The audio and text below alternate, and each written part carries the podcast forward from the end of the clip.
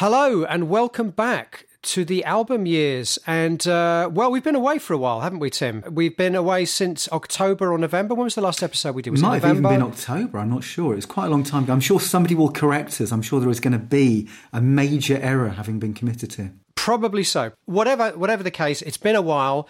We are back uh, due to incredible popular demand. Is that not right? I think the words you're looking for overwhelming love. For those of you who don't know this show, basically myself and Tim just talk bollocks about music we love in a very opinionated way. And we should also point out uh, in a very personal way. So we're talking about the artists that mean a lot to us. And I know there are sometimes there are people that are complaining about we don't talk about this artist, we don't talk about that artist, but it's nothing personal. It's nothing personal. Although, well, in fact, it is. It's exactly that. It is very personal, isn't it? It's very personal. What I mean is, it's not personal to the yeah. bands that we're not what talking we're saying about. is, we hate everything that everyone else likes. I think that's what you're saying. Exactly. Just to clarify, obviously, that we are, you know, we're white men that grew up in the 80s, and that is going to kind of be reflected in the kind of music that we enthuse about and we talk about. And in fact, today, we are going to be focusing on 1981, Tim. And there's a logic for us choosing this year, isn't there? There is, yeah. It's not only the 40th anniversary, it's obviously a year after, you know, broadly speaking, we started the album years and we started with 1980. So we're doing the year after that. And we're sort of interested to know what happened, really. How different was it? Because, you know, during that period, one of the things I remember is that music genres shifted constantly and that there was always some new scene or some new sound or something pretty radical happening. And, and to a degree, I'm sure these things are happening today. But I think at that particular point in culture, you and I were just the right age to be listening out for changes. And not only that, I think that music probably had a greater standing in the overall culture of the day. I think it was perceived as more important. I mean, for me, I literally became a teenager uh, in November 1980. So 1981 is the first full year when I would have been a teen, you know, and, and teenage years obviously is a very, very special time for discovery, isn't it? Discovery in all fields. I was going to say, I think as well, it was kind of an interesting time because what you got in the late 70s, early 80s, as we probably discussed in the 1980 edition, was a fantastic collision of new sounds and old sounds. A lot of the older artists seem to be learning from the newer artists. A lot of the newer artists were really broadening their scope in the late 70s, early 80s. So it was quite an exciting time um, of discovery for the musicians as well as the fans, really. So we should probably crack on. So 1981. And Tim, you've put this list together this time around. So You've you've been quite specific here, I must say. Uh, Northwest regional post punk. First of all, maybe you should explain exactly what you mean by Northwest regional post punk. Well, I think in one of the last um, album years we did, it was 74, I think, and I described it as being the year of prog. And by that, I meant that prog had infiltrated everything. And, you know, that could be a Willie Nelson concept album, it could be, you know, a grand metal album. It was everywhere. And I think that with 1981, that post punk had kind of infiltrated everything. And in the Northwest, in Liverpool and Manchester, there was a massive scene of particularly distinctive sounding post punk bands. And in the Liverpool scene, I think you had Teardrop Explodes, and the Bunnymen, who had a slightly more 60s psychedelic influence to their sound.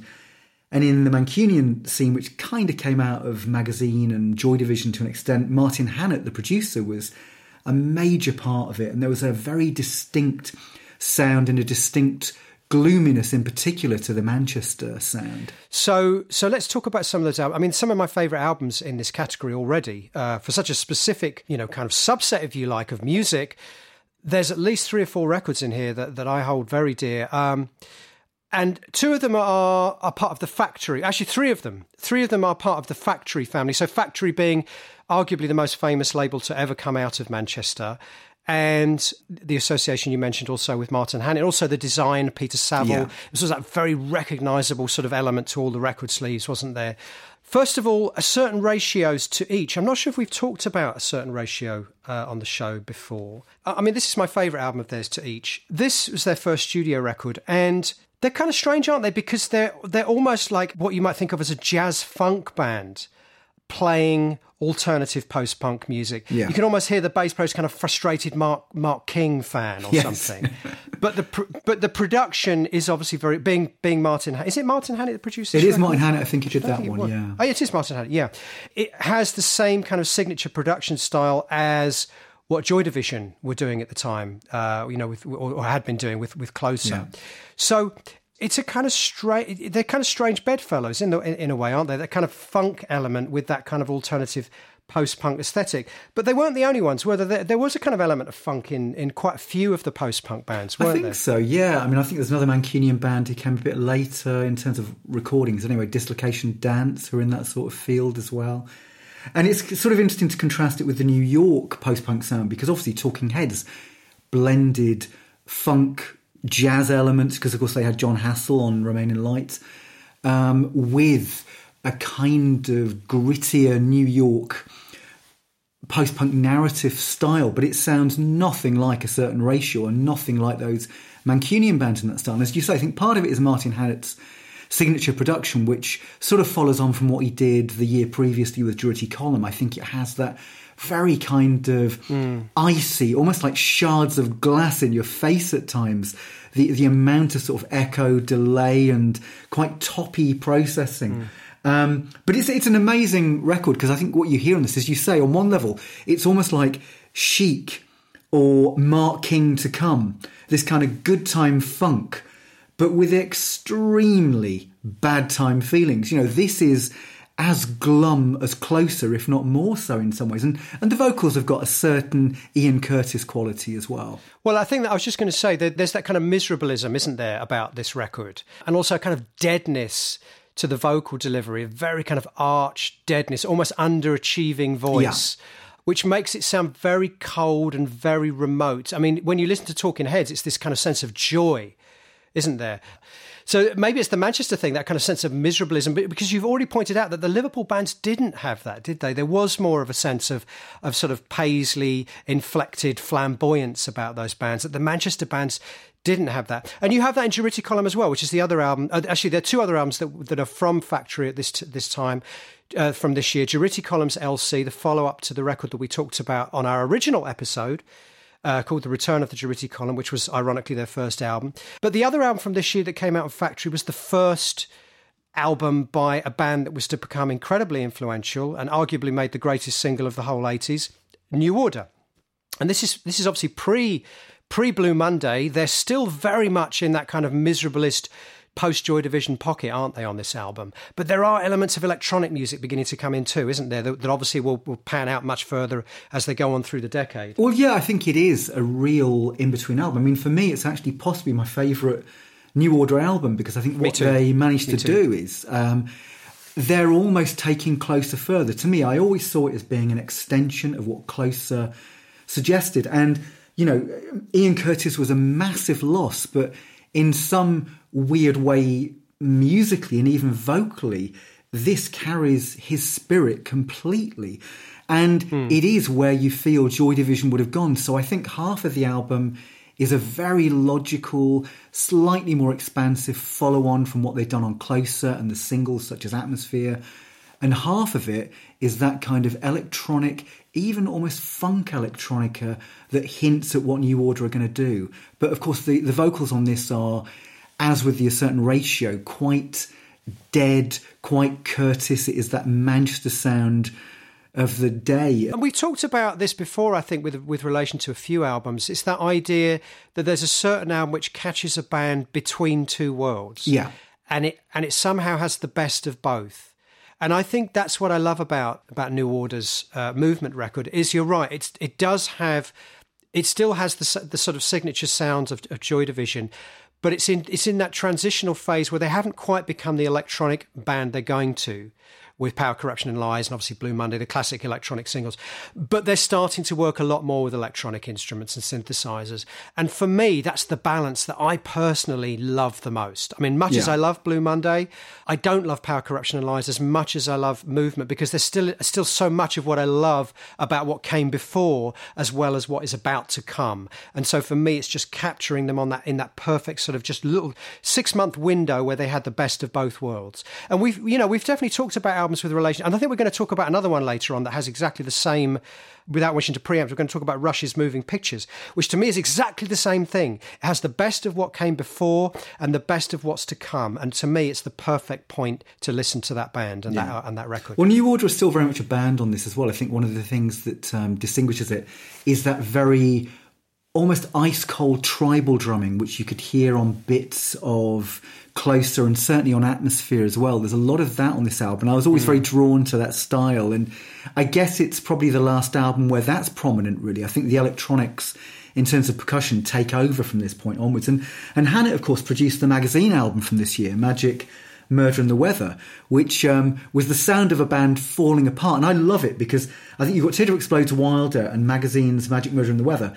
And they're clearly the sound of bands that are falling apart. They're not getting on well. It reminds me a bit of um, the Smiths' last album in some way, Strangeways Here We Come, where you can tell it's an unhappy band, but because they're pulling apart, it's very eclectic. A lot more influences are coming through, and in some ways, a lot more desperation and expression is coming through. So, on the Teardrop Explodes album, for example, you know, they flirt with anything from epic acoustic ballads to electronic ambient pieces to talking head style funk. It's all over the place, but it's really exciting. And the magazine album is sort of similar, really. It's magazine in pop mode, it's magazine in experimental mode, it's magazine at times in jazz funk mode. And the Hannett production kind of enhances the weirdness of magazine's final album as it was for that lineup, anyway. And also, we should mention Echo and the Bunnymen's second album, Heaven Up Here, which I think is my favourite. Uh, that and Ocean Rain are my favourite. Echo and the Bunnymen. Yeah, I, I, mean, I mean, we've mentioned Talking Heads a few times. You've also got a category here called New York. And you've got four records in this. Three of them are basically Talking Heads records, aren't they?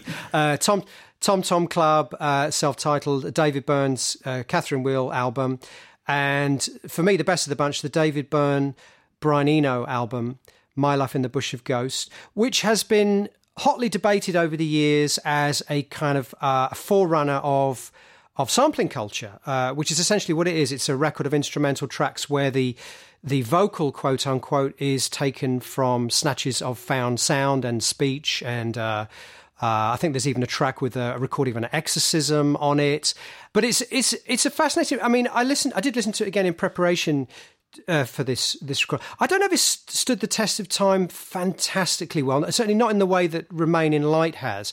And I think part of the reason why, for me personally, anyway, it, it hasn't quite stood the test of time, is because I think a lot of the the tropes are so over familiar to us yeah. now, almost using sample voices as a kind of hook instead of a instead of a melodic vocal hook. Those things are obviously, you know, they are the very bedrock of, of modern pop music, aren't they? So, but it's extraordinary that, that a record like this was made in you know 1979, 1980, not released till 81, but I think they started on it even in the late seventies, and, and in that sense, it was it was definitely ahead of its time. And what's your take on it? Tim? Yeah, I, I agree with you. I think in one on one level, it's very now in the sense that it dispenses completely with melody, as you said. It's using samples as hooks, and there is very little melody. This is pure sound design and rhythm, really, and. I love it, though. Like you, I prefer Remain in Light partly because I prefer, you know, Byrne in that role as kind of vocalist, narrator, and some of the more unexpected elements that happen with Remain in Light. I think Remain in Light kind of hits my sweet spot because it manages to be both experimental but also incredibly accessible and memorable. You know, this is very much a research and development album, and it's great. And when we talk about the New York thing, again, it comes into this Northwest regional post punk, doesn't it? That you had a very distinct Liverpudlian sound during the post punk era, a very distinct Mancunian sound, and there's that very distinct New York melting pot sound as well. And, you know, obviously Remain in Light has it. Um, David Byrne's The Catherine Wheel, which is brilliant, has it.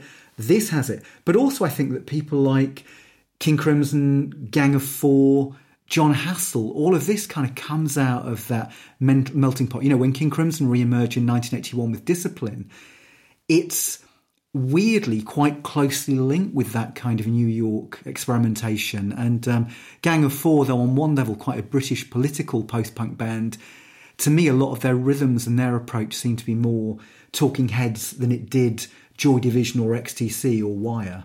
So maybe because I've just mentioned it, we should move on to um, the category progressive and progressive related because I mentioned the Rush album being another example of an album that is catching a band kind of at a perfect point between two worlds, between traveling from one world to another. And there's a, there are many Rush albums I don't know. To be fair, I, I should say that in, in, complete transparency. But I think this is of the ones I do know.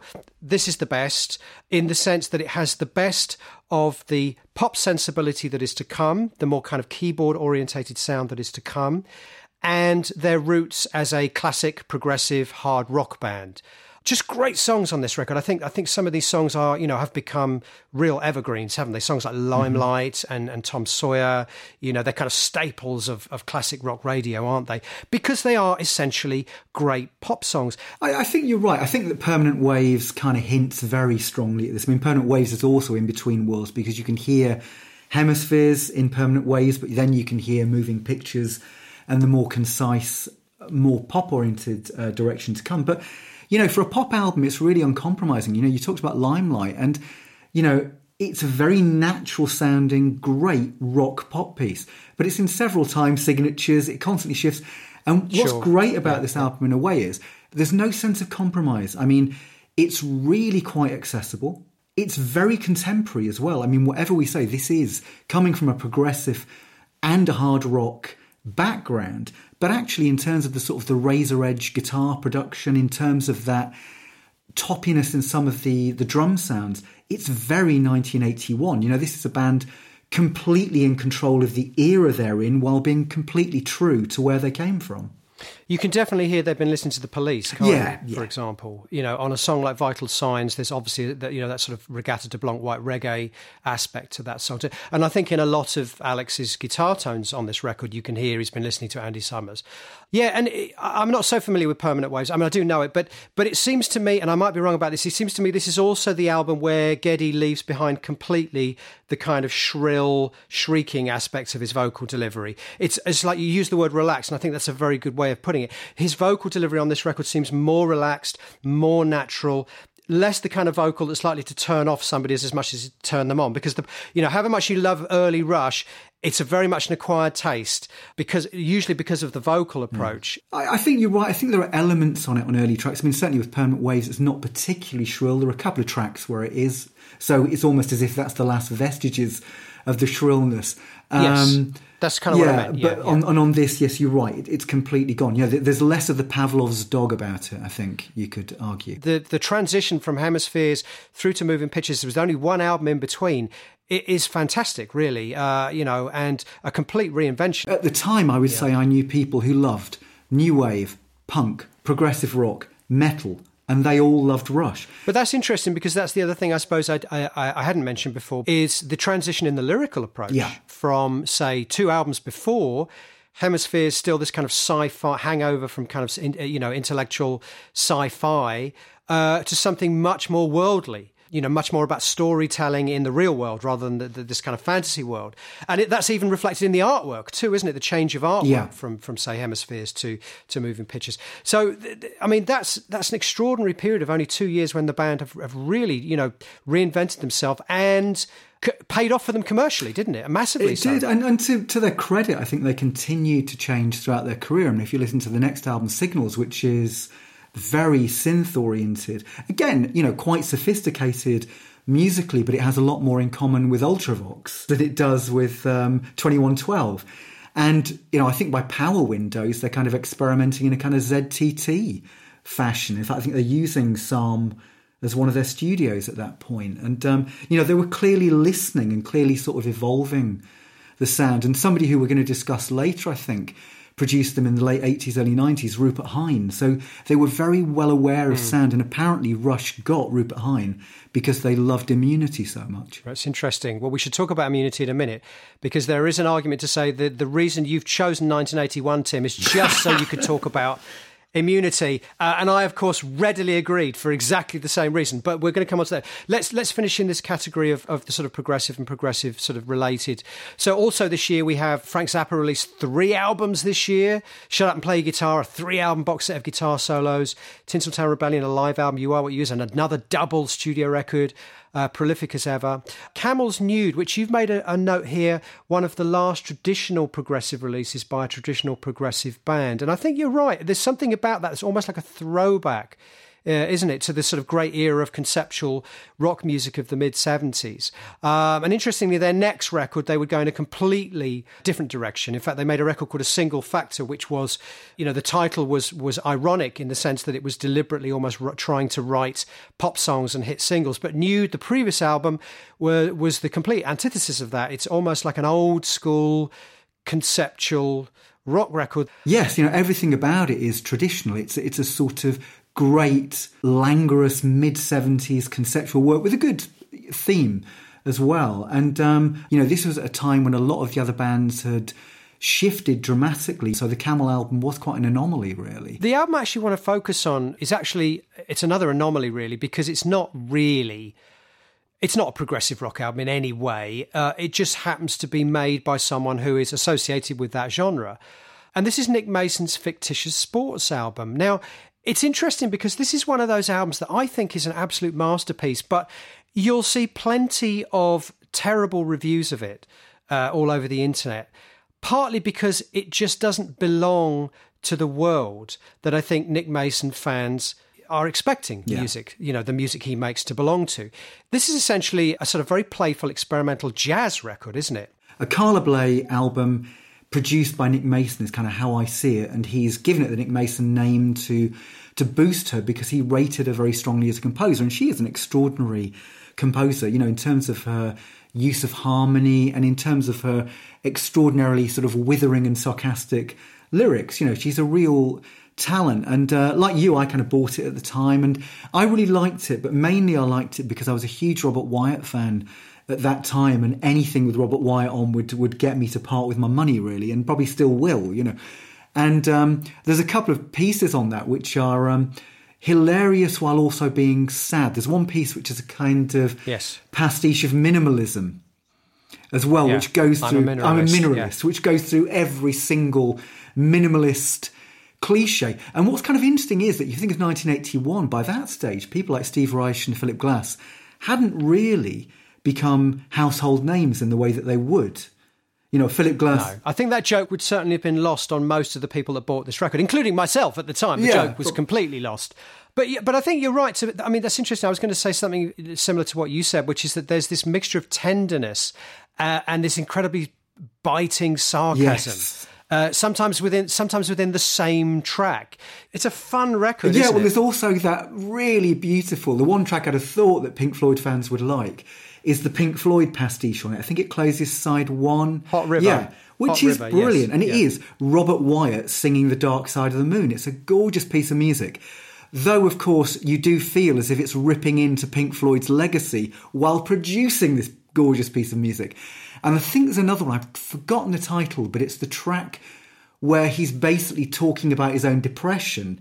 And it's done in a way that is hilarious while also being almost tear jerking. But uh, but an incredible record, and and really still sounds like nothing else to me, uh, apart from perhaps the rest of the, the Carla Bley, Michael Mantler catalogue. But they they definitely create, or she certainly created a very very unique musical world of her own, didn't she? Uh, and and this is probably the most famous record she made by virtue of the fact that it had a member of Pink Floyd's name on the front cover. And you know, and I'm very happy about that because that's why I bought it at the time, and that's why I fell in love with it. Um, and I and I gave it a chance. So yeah. I was going to say it's almost like a sort of Carla Bley greatest hits album because because I agree with you that basically it is my favourite Carla Bley related release, and it's almost as if she's giving everything. It's like every aspect of her style is on that album in some respects. It's a great calling card for her talent.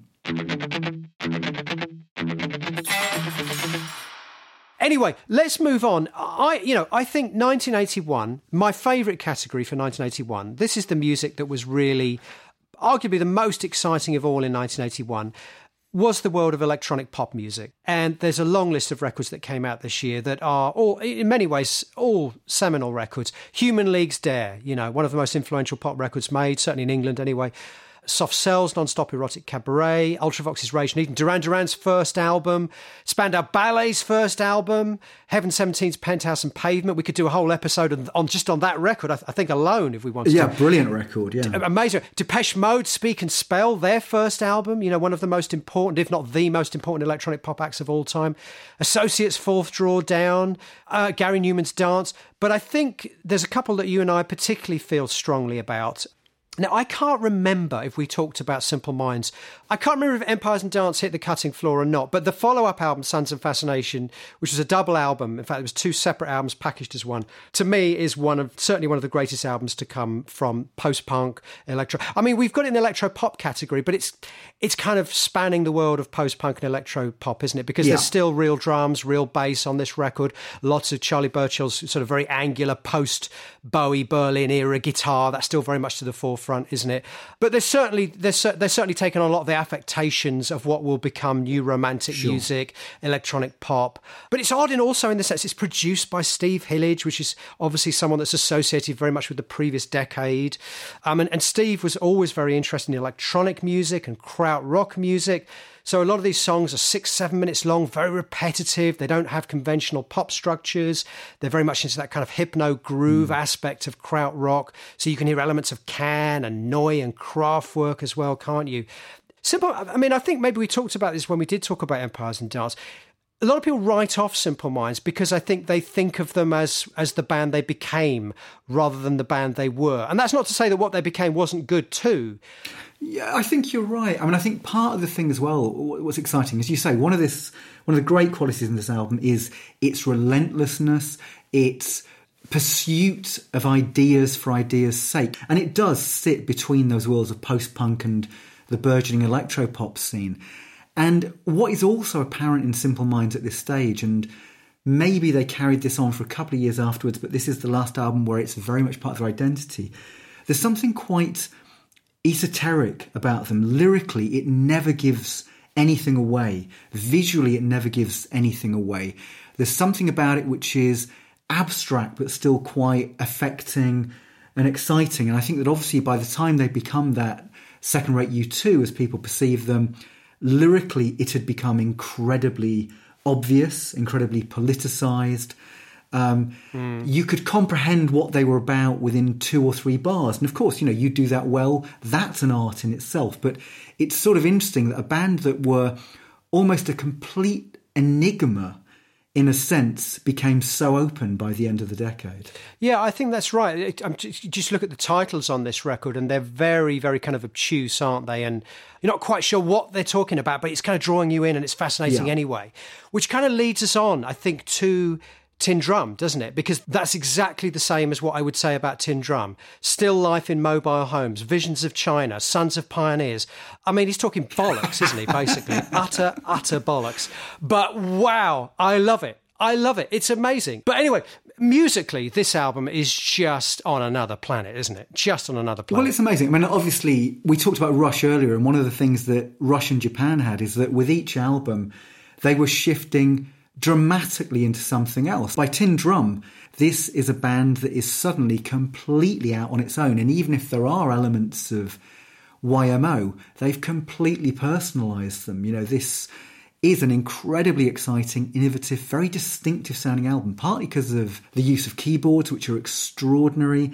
Um, the harmonies um, are very atypical of anyone at any time. You know, maybe Stockhausen, perhaps you can bring into the mix here but it sounds very different because we were talking about Hannett's production or the psychedelic production um, on Teardrop Explodes' um, Echo and the Bunnymen in there.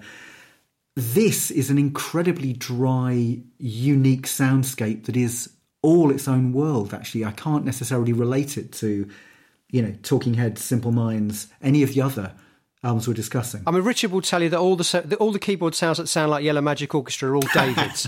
uh, I mean, I think, but you know, what's also interesting, you mentioned the keyboards, but like you say, that's not only that, is it? Because it's one of the last times you can listen to a band. And you can listen to 10 seconds of that band and you can immediately identify every single member of the band. Mick Karn, obviously, the arguably the most distinctive bass player to ever stalk the earth. I mean, and Steve Jansen on drums as well. There's an argument to say that Sylvian is probably the weak link in the band. And uh, maybe David even would concede it himself. I think he went on to become a much better artist as, as a solo artist than he was necessarily within, within the context of Japan. To me, the brilliance of Japan is the instrumentalists, uh, the, the, the, instrumental quality of, of an album like Tin Drum, that almost painterly like quality the music is put together that doesn't seem to obey any rules at all. Yeah, I think you're right. And I think to a certain extent, whereas David Sylvian, I think, really finds his voice on Brilliant Trees, Gone to Earth, and particularly for me, Secrets of the Beehive, which I think is a beautiful album. On this, there's still perhaps a hangover of the Ferry influence or even some of the Bowie influence. So, in some ways, you know, there's some great songs there, and obviously he was responsible for the song, so he's not exactly a weak link. You know, he's written some great material. But obviously, it is what the band are doing with that material. They're almost ripping apart, you know, because I've heard um, versions of Ghosts where it's almost a straightforward acoustic singer songwriter piece. And it's a great straightforward acoustic singer songwriter piece. But in the hands of Japan, the band, it's an innovative masterwork. You know, it's gone somewhere else. So, you know, there's, there's no doubt it's, um, a collision of the two because perhaps without Sylvian's songwriting and even with his more recognisable Ferry-esque influence, you wouldn't have had the hooks that could have grabbed people. It still sounds like something that didn't have a precedent and has never really been emulated. Uh, I think it's probably too hard to emulate. I mean, who could play bass like Mick Karn, you know? or, or drums like Steve Jansen, and no one else has ever really sounded like Richard, you know, as a keyboard player. I mean, they're so they're so distinct as musical personalities. Yeah, yeah, and, and it's great that it kind of came from almost a kind of untutored background that they just grew up as musicians and evolved and pushed one another to greater heights. Well, that's fascinating too, isn't it? Because Japan started as a guitar band. And Richard will tell you that for the first few years, he was kind of always worried he was about to get fired because he, he wasn't quite sure what his role mm. was in the band. And yet, a couple of years later, three albums later, his keyboards are at the very, very center.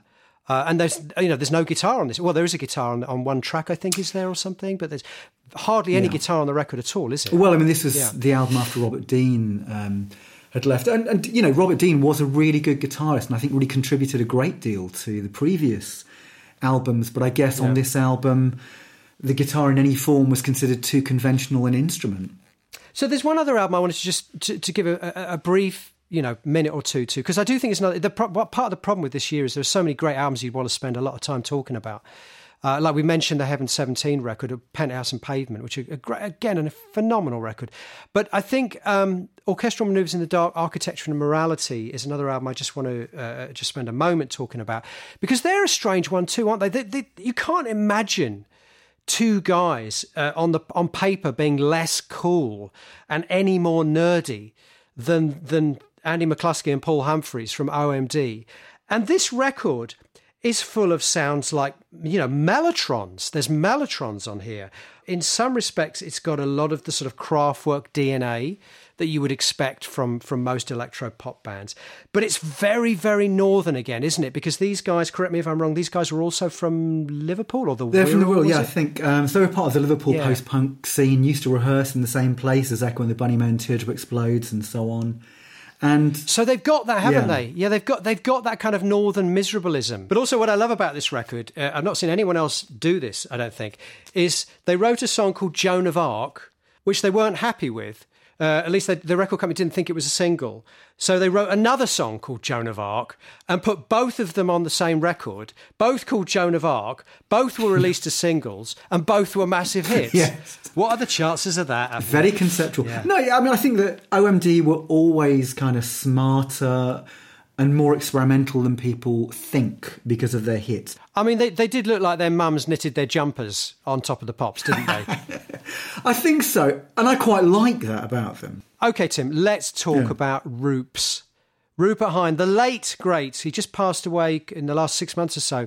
Rupert Hines, music. it's funny, when we started talking about doing this show and the whole concept behind it, I think one of the reasons we wanted to do it is because we wanted to not only this record, but we wanted there were certain records we we felt we wanted to evangelize about because they're so underrated and unknown, and and to to us they're very, very, very special records. Like, for example, we talked about Van Morrison's Common One on the very first episode. Uh, we talked about Virginia Astley's uh, From Gardens Where We Feel Secure. We talked about John G. Perry's Sunset Waiting.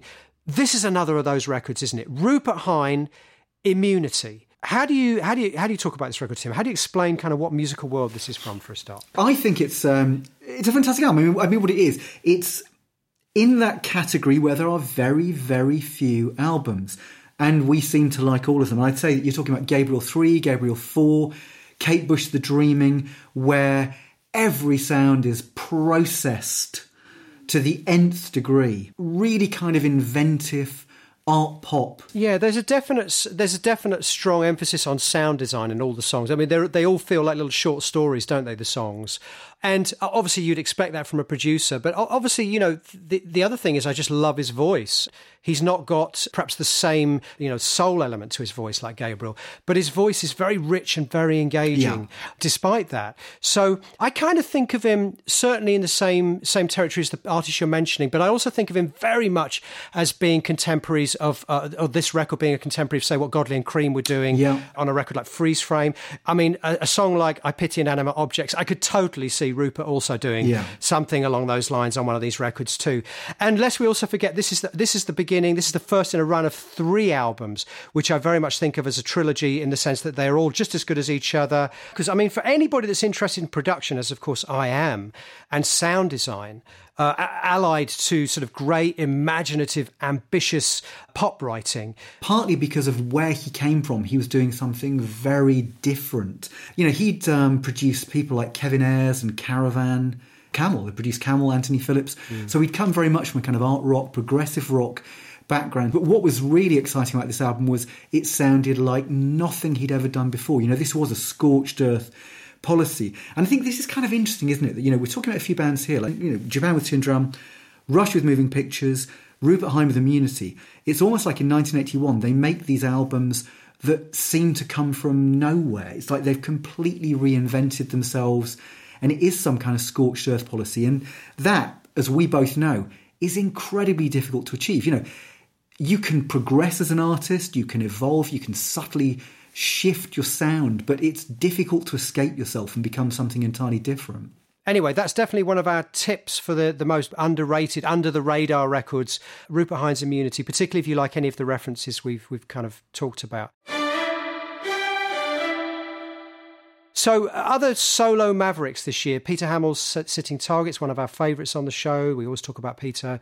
Bill Nelson's Quit Dreaming and Get on the Beam. Ditto, really, another of our favourites.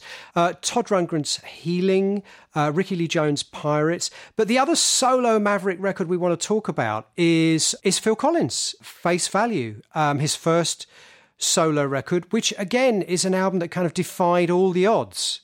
Uh, isn't it? Mm-hmm. Both in, in, in terms of musical approach and the phenomenal international success. And not only also not only those have defied the odds in that sense, defied the odds in the sense that the biggest hit single off it, uh, in the air tonight, should never have been a hit single. Mm. It doesn't sound like a hit single. It it does everything wrong. It does everything that a hit single is not supposed to do. It's this kind of brooding. I mean, this this song would never in a million years get on the radio now, would it? It would never on the, a million years get playlisted by anyone now. But somehow in 1981, songs like Japan's Ghosts and yes, Phil Collins in the air tonight could get on the radio, playlisted on the radio and become massive yeah, hits. become top five. I mean, Laurie Anderson's Oh Superman, I think, was this year as well, wasn't Laurie it? Anderson's Oh Superman, yeah. How did this happen? And you know, it's sad in a way. This could never happen now. But but here's a great example. Phil Collins, even though he was already an established, successful musician, he was the balding drummer of a band that were considered in 1981 to be dinosaurs. Sure, right. He got on the cover of Melody Maker. He was treated quite seriously by NME. We forget this because by the mid part of the decade, he's persona non grata. And I can tell you that, you know, when we have Burning Shed Zoom meetings, I can put anything as a backdrop. Nothing will generate more ire and mockery than when I put Phil Collins' face value behind me, the cover. It's a great record. Brilliant record. I mean, the interesting thing is, I always think of face value as being the other side of the coin of, of, of John Martyn's Grace and Danger. Yeah. uh, because they're both essentially albums that are very melancholic in tone about their breakups with their long term partners. And lest we forget, they were hanging out together. Uh, and Phil, I think, is the drummer on, on Grace and Danger, isn't he? Um, yeah. And, and I think he maybe produced the following record. Um, Which anyway, is really but, good. Yeah, he did. Yeah. So they're they're kind of hanging out together. They're they're kind of drinking buddies. I think there's a lot of sort of crying into their beer, sort of, or crying into their brandies or whatever it is they're drinking going on here about the fact their wives had uh, essentially left them, and that tangible sense of despair, which goes right through Grace and Danger, is absolutely present on face value too, isn't it? And I think that's one of the things I, I really you know love about it. Um, it's kind of wallowing in its own sadness in a way. But for whatever reason, it also has the kind of accessibility and sheen about it that, that Grace and Danger apparently doesn't have. I think maybe just his voice is just. It's just a great pop voice, isn't it? He's just got that great. It is voice. an amazing voice, and the thing is, in, in some ways, again, he's being very true to himself. There is an aspect of scorched earth on this because I think in the air tonight, although you could argue it comes out of his work with Gabriel on Gabriel three, there aren't very many precedents. And as you've said, it's an extraordinary single. You know, this lasts for minutes with very simple synthesizer tones. You know, it's not that far off Ghosts in terms of its structurelessness, if you like. Um, and it's a very affecting lyric and vocal. But I think what's kind of forgotten in retrospect is that although that you know by the mid '80s, I think he'd become associated with Sussudio and and a certain kind of commercial, definitively 1980s sheen. I think at that point. People were, were oddly still open to it, and I was very surprised at the time that, uh, given that Genesis were perceived as dinosaurs, he got very sympathetic interviews and reviews in The NME and Melody Maker at that time. So he was get they realised that this was a complete shift in direction. And of course, names like um, John Martyn were being brought up. So people were saying, "You know, God, this is amazing. It has the kind of experimentalism of." Gabriel 3, but he's fusing that with the emotional, heartfelt qualities of Grace and Danger. And I think Grace and Danger had been a very well regarded and well reviewed album at the time. And so maybe people were sort of seeing it in the light of that album rather than Genesis Duke, I suppose. Um, and this was him stepping out of, of the Genesis role. And um, again, a bit like Carla Bley, it's a bit like a greatest hits album in the sense that you have him at his most experimental, him uh, with big band jazz influences, him with fusion influences, even that kind of really affecting country banjo ballad um, the roof is leaking. You know, this quite a lot of diverse material, but you know, some of the most affecting material is the most obviously um, R and B ballad. I think you know, if leaving me is easy is one of the most. I love that song. Yeah, wonderful song. pieces say, yeah. of that era. I mean, that that's a track that could be on Grace and Danger, isn't it? I mean, if you th- yeah. if you think of songs on Grace and Danger like "Baby Please Come Home," you know, I mean, if "Leaving Me Is Easy" is definitely, uh, you know, a, a, very close close relation to a song like that, isn't it? Yeah, yeah, it's another anomaly that, uh, in a year that seems to be full of them. Um, we should probably just again remind people that you know we are middle-aged white men who grew up in the 80s so so a lot of what we're talking about on this show is is definitely a reflection of that but um, let's move into different genres that perhaps take us slightly more out of our comfort zone metal so it was a pretty good time for metal, wasn't it? Because we, we were kind of in the in the sort of halcyon days of new wave of British heavy metal. Lots of metal bands have got signed, got big record deals off the back of of you know that movement, um, your Maidens, your mm-hmm. Saxons, your Def Leppards, and that, and the the kind of bands that are are destined to become the long term successes are beginning to establish themselves, uh, and perhaps some of the also rans are falling away. So this year we have Iron Maiden's second album, Killers. Now I'm I'm a big apologist for the first two Maiden albums. I I think they're my two favourite uh, Maiden albums. Uh, I, I love the more punky edge uh, of the Paul Di'Anno albums. Yeah, the uh, the first album for me is is an absolute classic. Killers is a little bit more of the same, but that's not a bad thing necessarily. There's something about those first two Iron Maiden albums that is very gritty, very grubby, very London. There's a kind of punk edge, not new wave edge. There's a kind of really grubby urban punk element to it, and they managed to merge prog, metal, and punk pretty naturally, I think, on those first two albums. We've also got the Mighty Sabs uh, with Mob Rules. We've got Saxons Denim and Leather. We've got Venom's Welcome to Hell, which I think was the first Venom album, which a band that were, were, were going to become very influential probably 10 to 15 years later with the Scandinavian black metal scene. Mm-hmm. Venom was seen as, as, you know, sort of precursor to that whole scene.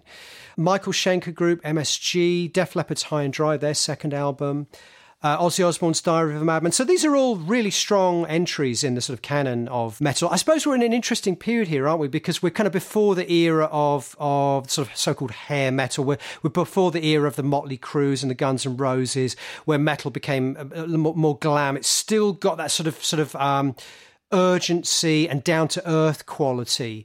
Def Leppard have yet to have their big sort of breakout crossover records.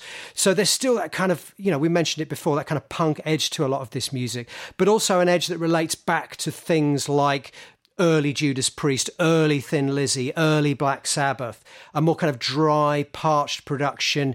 There isn't the big massed harmony, vo- walls of harmony vocals. There isn't the big sort of, you know, gunshot snare sounds yet. It's still got that aesthetic of being a relatively uh, almost like kind of DIY aesthetic, which is personally what I like. Yeah. I like. It's kind of coming though, because you can hear it. You know, Def Leppard's High and Dry. They are going to evolve into that. UFO's album of this year is quite FM compared to what they'd done previously. And then you've got the American FM rock bands who sort of emerged in the mid to late 70s. And I'd say kind of Boston is almost like the progenitor of that. Let's move on. Um, jazz. Perhaps not a vintage year for jazz. I mean, we've talked about this before how the, the mid 70s was kind of like a, a, watershed time for jazz as it became more, moved more towards the kind of smooth CTI sound. Artists like Deodato having big crossover hits, and a lot of other jazz musicians kind of wanted a piece of the action. So there were you know, artists like Weather Report making albums like Black Market and Heavy Weather, more kind of accessible commercial jazz. So we get to 1981 ECM always keep the flame. They're, they're sort of uh, almost a, a, guarantee of some quality. And we have some great records on ECM this year. Keith Jarrett's Invocations, Moth and the Flame, which is not a jazz record at all. Mm. You know, I mean, Keith Jarrett's one of those artists that has just gone completely outside of the genre to, from which he's with which he's traditionally associated. Invocations is a record he made on a church organ, and Moth and the Flame is is, is a, a, solo piano record. Uh, wonderful record, a, a, very unpredictable artist. You never knew what Keith, particularly in the 80s, actually, you never knew what Keith Jarrett was going to do next. So, very unpredictable artist right through the 80s. I'm sure jazz, you know, jazz aficionados didn't really know what to make of him, uh, which is a great, great thing as far as I'm concerned. Pat Metheny and Lyle Mays, As Falls Wichita, So's Falls Wichita Falls. That's a bit of a mouthful, isn't it? It uh, is. Tell us about this record, Tim. Well, I think it's possibly the best album, really. I mean, you're talking about Jarrett was continually shifting and making albums that really weren't jazz in any conventional sense. And that was good because I think, you know, jazz obviously in the 60s and 70s went through a very experimental phase. And unfortunately, I think by the late 70s, early 80s, you know, Weather Report was still making interesting albums. Overall, it had become a lot more conventional and a lot more traditional. I think people were looking back to the 50s, the classic kind of post bop albums um, but ECM, as you say, were kind of keeping that flame alive for jazz musicians being able to do whatever they wanted. So you were getting beautiful genreless albums by the likes of Pat Metheny, Ralph Towner, Oregon. The Pat Metheny and Lyle Mays' album has a sidelong textural suite. You know, it's as close to Vangelis as it is to jazz, but the harmonies they're using are kind of influenced by Brazilian folk music and a lot of the rhythms are coming from Steve Reich. And of course, he was signed to ECM at that stage as well. So they were probably very familiar with what he was doing. So it was an interesting kind of collision of electronics, minimalism, Brazilian harmonies, and that very fluid, distinctive guitar tone of Metheny's. Um, just a, a really strong unexpected album that did extremely well. And I think John Surman was also experimenting a lot with synthesizers around that time as well. He's all these guys, uh, John Surman too. Actually, they're fascinating musicians in the sense that that like Keith Jarrett, they're very unpredictable, aren't they? I mean, I'm thinking of Pat Metheny and what he's done. You know, over the last 25 years, he did a noise album called Zero Tolerance Yeah. for Silence, you know, which is almost Merzbow esque. Uh, he did now with Derek Bailey, free jazz album. He's done his albums with the Orchestrion, which is this bizarre kind of like musical instrument that he invented, I think, or somebody invented for him. I'm not too sure.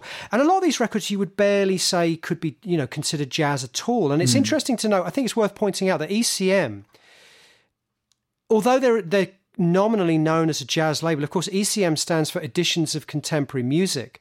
And I think Manfred Eicher, the guy who set up the label, also had al- always had visions that it would be much more than just a, you know, a simple quote unquote jazz label. And of course, ECM became as much known for its neoclassical music as its course, jazz yeah. music.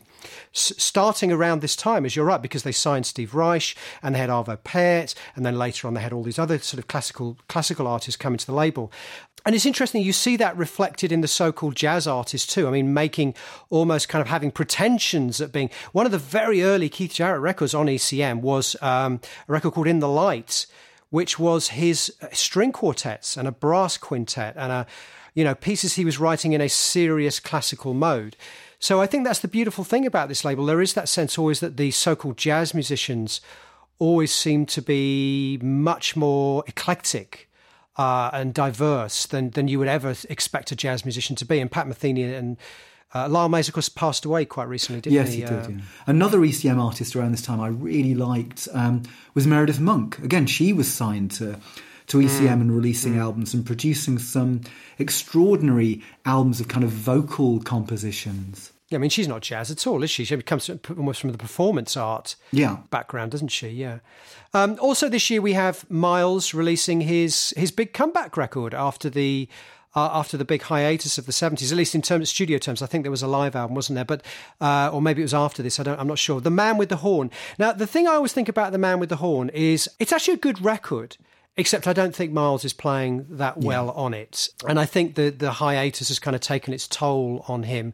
Two records that we both like very much from this this year. I love both. I think, Tim, you definitely love the Grace Jones record at least. Uh, Grace Jones Nightclubbing and Prince Controversy which to me, being a massive Prince fan, only suffers because it came after Dirty Mind, uh, which is such a, a landmark masterpiece for me. Controversy seems a little bit like more of the same for me, but that's not to say that it's not a brilliant record, which it is. Um, and Grace Jones Nightclubbing, uh, you know, part of a trilogy of records, I suppose, that she made around this time. With they're all made very in very quick succession in the Bahamas with Sly and Robbie as her as her rhythm section. And there's again a, there's a there's a kind of connection to the New York world of artists like Yeah, it fits Heads. beautifully. Yeah. Sorry, yeah, I was going to say. I think again, I think her delivery, which is so detached, so ice cold, fits with the post-punk language of the day. I mean, so Yes. so again, Yes, she's kind of yes. got this funk aspect, this R and B aspect. There's also the kind of post-punk dance culture that's emerging in New York. So weirdly, she fits beautifully with so many scenes that are happening in. You know, Yeah, it's true. 80, It's true. I hadn't thought about. Yeah, because of course she she covers "She's Lost Control." Yeah. uh, from Joy Division, and she also covers "Warm Leatherette" by the Normal, Which is Uh, great. So, and her version, I think, is the definitive version. It's a bit like the Prince controversy in this sense that Warm Leatherette was so good and such a statement that nightclubbing, as strong an album as it is, seems very much like part two. It didn't quite have the shock value. The material's great, the title track is particularly stunning, but there is a sense of it repeating what Warm Leatherette has already set out, which is is no bad thing because I love Warm Leatherette. Okay, so we're running out of time, Tim. So we should we should just quickly recap on some of the other things we haven't spoken about yet. Uh, just general rock and and pop records. ELO's Time. Love that record. ABBA's The Visitors, their final record, which is a masterpiece. Uh, we've talked about ABBA before on the show, so we won't we won't talk about them again here. Uh, Squeeze, East Side Story, Elvis Costello and the Attractions Trust, uh, Madness 7, Adam and the Ants, Prince Charming, Face Dances by The Who, and the Rolling Stones, Tattoo You. And then in the world of. Oh, well, you've got the electronic category, yes.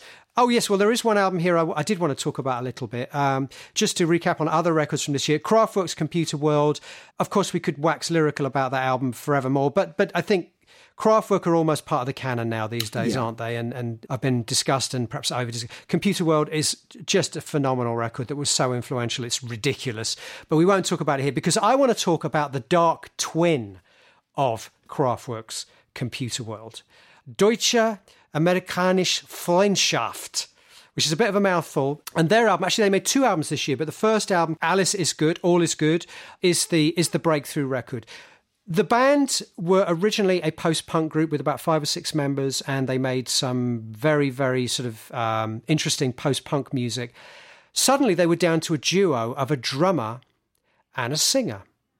And they came out with this record called Alles ist gut, which is basically drums, voice, and sequencer. And that's pretty much all there is to it. It's a very, very small musical palette. But what they do with it is incredible.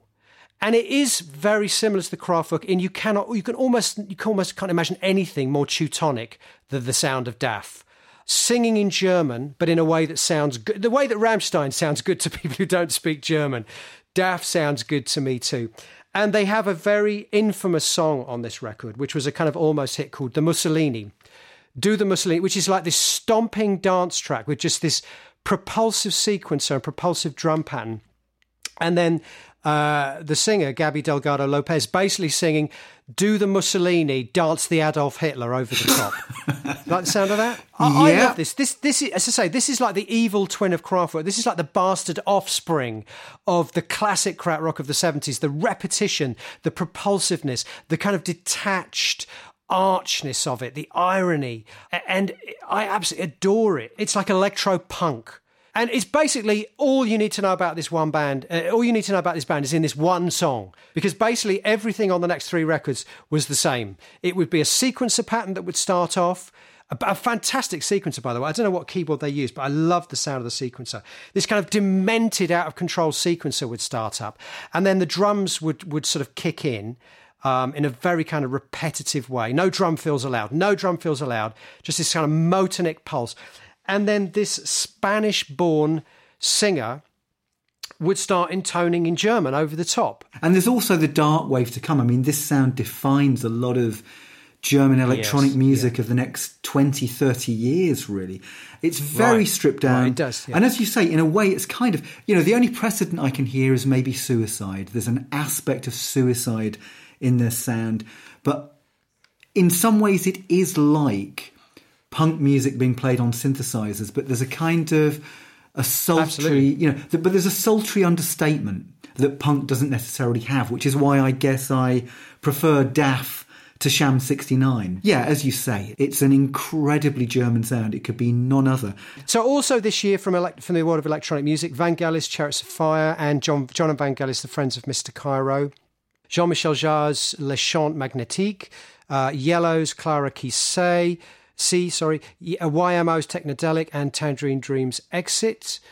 Also, what else have we got we haven't talked about? Oh, well, you've got a category here called experimental. I think this is where you've, you've tended to put sort of outliers, things like the Penguin Cafe Orchestra's second album. Now, I think I'm right in thinking that we talked about the first album, didn't we? When uh, Yeah. when we did the, uh, I guess it would have been the 1976 episode. Yeah. So a, a bit more of the same, but they they they're such a kind of they inhabit such a wonderfully kind of unique world anyway of their own, don't they? That it's it's no it's no it's no sort of criticism to say that they're kind of doing more of the same here on this record. No, it's, it's another charming album. It's, it's maybe not quite as interesting as the debut in some ways, but it's a great record. So there's one final category that we should recap on. We we did talk at the beginning of the episode about the Northwest regional post punk, which is very specifically about the post punk music that came out from from Manchester and, and Liverpool. But of course, there was some other fantastic music from a scene that was still really, you know, very, very much at a peak at this time. Siouxsie and the Banshees, Juju, The Cure's Faith, which I mean, I just love that record, but we've talked about 17 seconds and it's kind of more of the same, isn't it? Uh, in the best possible sense of the word. The sound from the Lion's Mouth, very underrated uh, post punk group.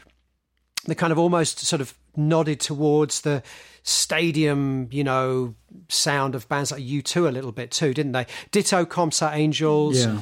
Well, I think you're right. I think those bands, kind of Comsat Angels, the sound, they're in between Joy Division and U2. And they've got something of both. They've got that kind Yeah. of anthemic quality of U2, but they've still got that really quite stark, unique, parched post punk production. Yeah, and ditto psychedelic furs, I think, uh, with their album from this year, Talk Talk Talk. Um, and then we've got the so-called beginnings of the, the sort of goth scene, you know, uh, along with the Cure, uh, the Birthday Party, Prayers on Fire, one of Nick Cave's earliest works, of course, uh, in the context of that band. Bauhaus Mask, their second album.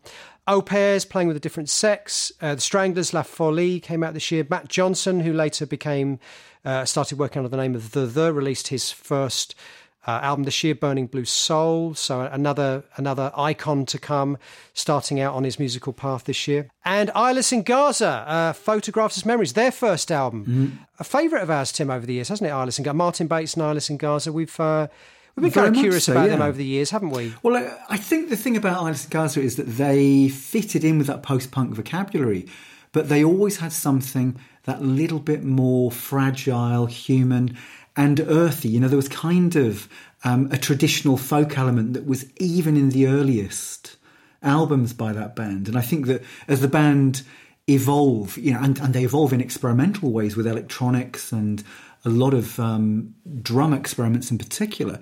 But there's something, maybe it's in Martyn Bates' voice that that I always think has a kind of an an ancient folk almost shamanic quality. Did, did we not talk about the murder ballads? We did, we did, yeah. didn't we? We talked about the Martyn Bates, Mick Harris murder ballads album, yeah. But Eyeless in Gaza, the thing I love about Eyeless in Gaza is that they never, they never seem to get out of the bedroom. Do you yeah. know what I mean by that? Yeah, yeah. That even even five or six years, uh, five or six albums into their career, they still sounded like there was just a couple of guys having you know fun on their sort of Portastudio in their bedroom. Yeah, uh, it's a very DIY aesthetic. It didn't seem to it didn't seem to have aspirations to be anything bigger than it was, and it, it's very charming and very intimate. And and and again, it has a sort of lo-fi thing. Uh, right through their career. Yeah, I suppose the, the thing I liked about Gaza, as you say, I think on one level, this is music made purely for themselves. They're not writing it for an audience, they're not writing it for success. And I guess what kind of distinguishes them from a lot of the post punk bands is that there's no archness in Martyn Bates' voice. He doesn't have that clipped quality that was very fashionable, and you can even hear in Grace Jones, as we were talking about. His voice is from a different place altogether. Great. Shall we leave it there, Tim? That's a lot of records we've covered in a very short space of time, and uh, so basically, if we haven't mentioned your favourite band or your favourite artist, it is because we hate them. It's not. It's nothing to do with ignorance and us not knowing it at all, right, Tim? It's actually because we know it all. We just hate it and we don't want to. we we know everything. I think it's you know it's one of the facts the album years yeah. has established beyond any of it. It's also worth pointing out that if you if you are interested in hearing any of the music we talk about, we do put together a playlist on Spotify based on each episode we've done. So there will be uh, within 24 hours of this episode going up, there should be uh, an episode dedicated to 1981 where myself and Tim choose choice cuts from some of the albums we've talked about. So, Tim, the last thing that remains to be done, as we do always, uh, as is customary at the end of the show, is we choose our if push comes to shove our favorite or favorites if we can't come down on one in particular and the album that we feel is the most influential so you go first I mean, I find it almost impossible because I mean, the one thing I remember from this year is that I love. Say that every time. Ah, you say that every time. So, oh, I find it almost impossible. Oh, not come on. When we did 1973, I said "Dark Side of the Moon" without any hesitation. Whereas you were going, well, I've heard it so often I can't listen to it anymore. It isn't even music to my ears. I wasn't quite saying that, yeah. I think you okay. said that in that exact voice, if I remember correctly. Um, I mean, there were a lot of albums that I played quite a lot during this year. And actually, you know, again, even Squeeze East Side Story, I thought that was one of their best albums with some fantastic singles. There were great singles this year, you know, Oh Superman, I'm in love with a German film star, Under Your Thumb, Godley and Creme. There were so many. In terms of album, I guess you know, I, I, played so many of these an awful lot. You know, looking through this list, it can be anything from, you know, the Catherine Wheel to Immunity to Face Value to Tin Drum to even Gary Numan's Dance um, and New Order's Movement. These are albums that I've played an awful right, lot. Are you just are you well. just going to list? Are you just going to list all the albums we've talked about again, Tim, or you're actually going to choose one from Magazine's Magic Murder and the Weather to um, yeah? Get I'm going to list it. every album that we've listened choose. to on this. Even the Stranglers La Folie, it's a great album. Oh, um, for goodness sake. Pat Metheny, um, oh God. I'm going to go with Japan Tin Drum for both my favourite and the most innovative. I'm going to just cut it down to that one release. I think that's a very, very good choice. I definitely would, would choose Tin Drum as one of my favourite albums of the year, if not my favourite album of the year. I'm just looking through the list quickly to see if there's anything else that would compete with it. Uh, and there are the Nick Mason album. Actually, I love. Um, yeah, great. Also, Simple, Simple Minds, Sons and Fascination. I'm not going to do what I've just accused you of doing and, and list every album again. Um, most influential um, is Tin Drum. Is, because we kind of talked about that. It didn't. It didn't really begat much, did it, in the way of music that was influenced by it, or at least at least audibly influenced by it. This is a very hard album to sort of copy, wasn't it, in that respect? Yeah, I suppose you're right. I mean, I, am thinking more in terms of production. I think for most influential album, I'm going to go for or for the the Kraftwerk uh, Computer World, which has just uh, just been ridiculously uh, influential. It's cast a shadow really over the whole sort of you know world of electronic music and pop in general ever since. Uh, and as its evil twin, the the DAF album, Alles ist gut, uh, which, as you kind of pointed out earlier, is kind of the, the, the godfather of a lot of dark wave music, uh, of which there is a lot in the world, it has to be said. So there we go. I think we'll leave it there. Um, we'll try and edit, edit, this episode down to a manageable length, um, although we are getting more self indulgent as we move into our conceptual progressive rock phase. My t- Tim and myself, who started off making succinct 40 minute long statements. We're now into the worlds of sort of double and triple album, you know, sprawling concept records where people would say that would have made a great single episode, right? Yeah, I mean, you know, again, looking through, there are so many of these albums that still mean an awful lot to me. This is why I almost recited the list in its entirety for my favourite album. Can we, on that subject, can, for our next episode, can we pick a year where we hate almost everything so that we can keep it down to about 40 minutes? Well, obviously, in 1992, I think we found about two albums we actually liked, so that was well, exactly, bad. exactly. Yeah, you want that? So let's try and let's try and pick a year where we hate most most of the music made, and then we can, you know, make it easy for ourselves basically by doing that. Yeah. Anyway, uh, we'll leave it there. Thank you very much for listening, and uh, I hope you enjoyed this first episode of our second run. Uh, uh at this uh, absurdist, opinionated, factually incorrect show. Uh, and there will be plenty more to come. Thank you very much for listening, and goodbye, and goodbye from Tim. Goodbye.